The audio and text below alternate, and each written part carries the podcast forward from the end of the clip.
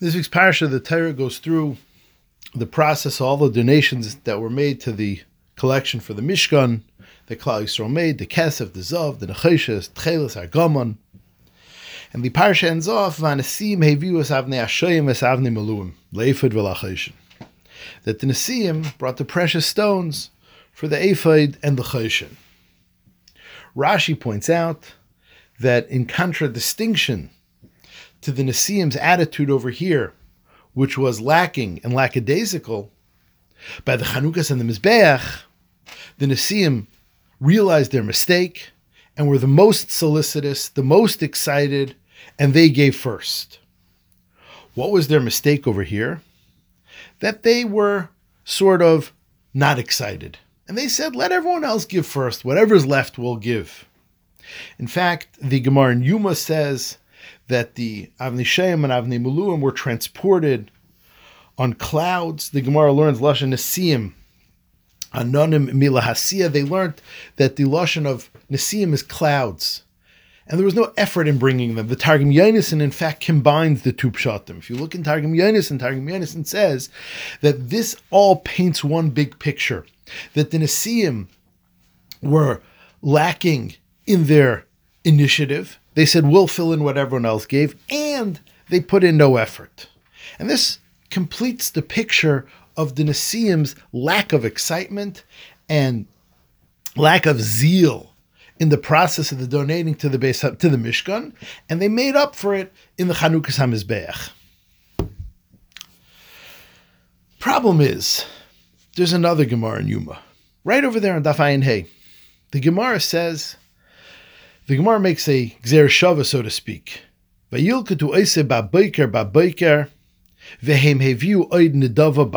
Babayker. The Gemara notices that the Torah uses the same lashon babayker babayker when Klal Yisrael collected the mon, and the same lashon of babayker babayker when Klal Yisrael brought the donations to the Mishkan. And the Gemara says, you know what the connection is? That the precious stones that they brought and donated to the Beis Hamig, to the Mishkan actually fell down in the mun for them. And that's where they got it from.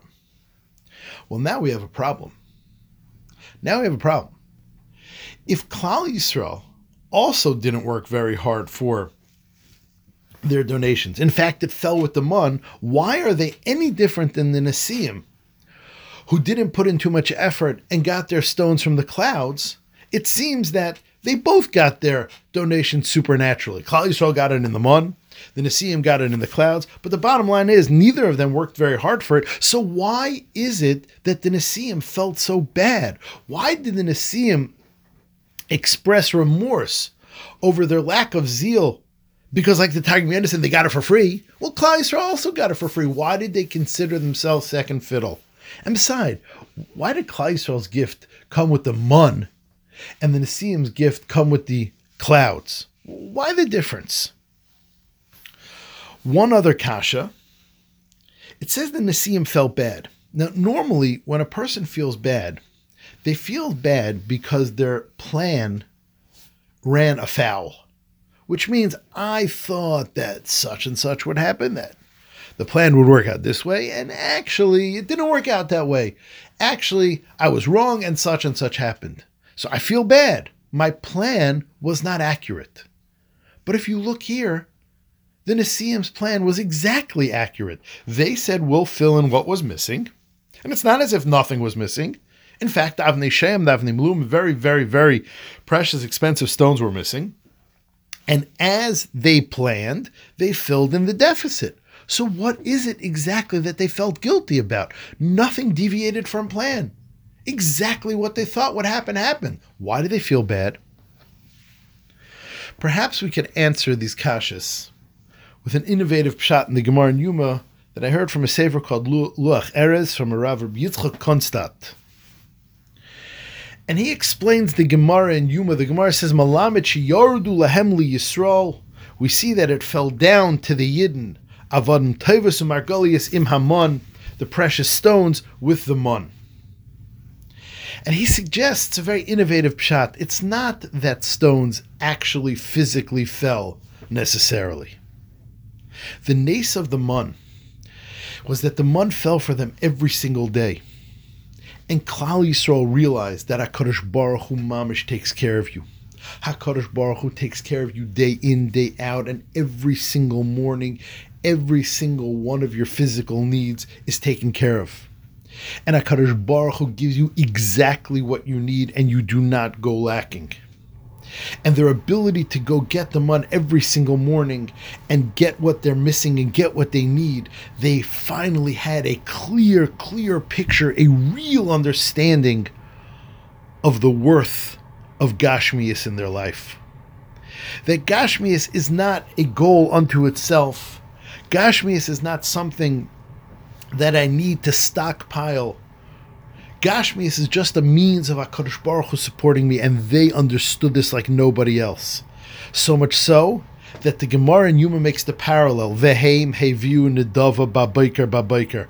Every morning, in the same attitude, the babiker babiker, the attitude that Kadosh Baruch Hu takes care of me daily, and his needs are one hundred percent taken care of by the Ribono Shel Olam. That attitude enabled them to give all their money to the Mishkan. That attitude allowed them to happily go and say, We don't need this surplus of stones, this stockpile of money, this value holding of money that these stones are. We don't need to stockpile money. Hakadosh Baruch Hu takes care of us. The Babaker Babaker of the Mun allowed them the attitude of the Babaker Babaker of the Nedava, that their realization that their daily needs are taken care of by the Ribono Shel Olam, enabled them and allowed them to give all their extra to the Mishkan.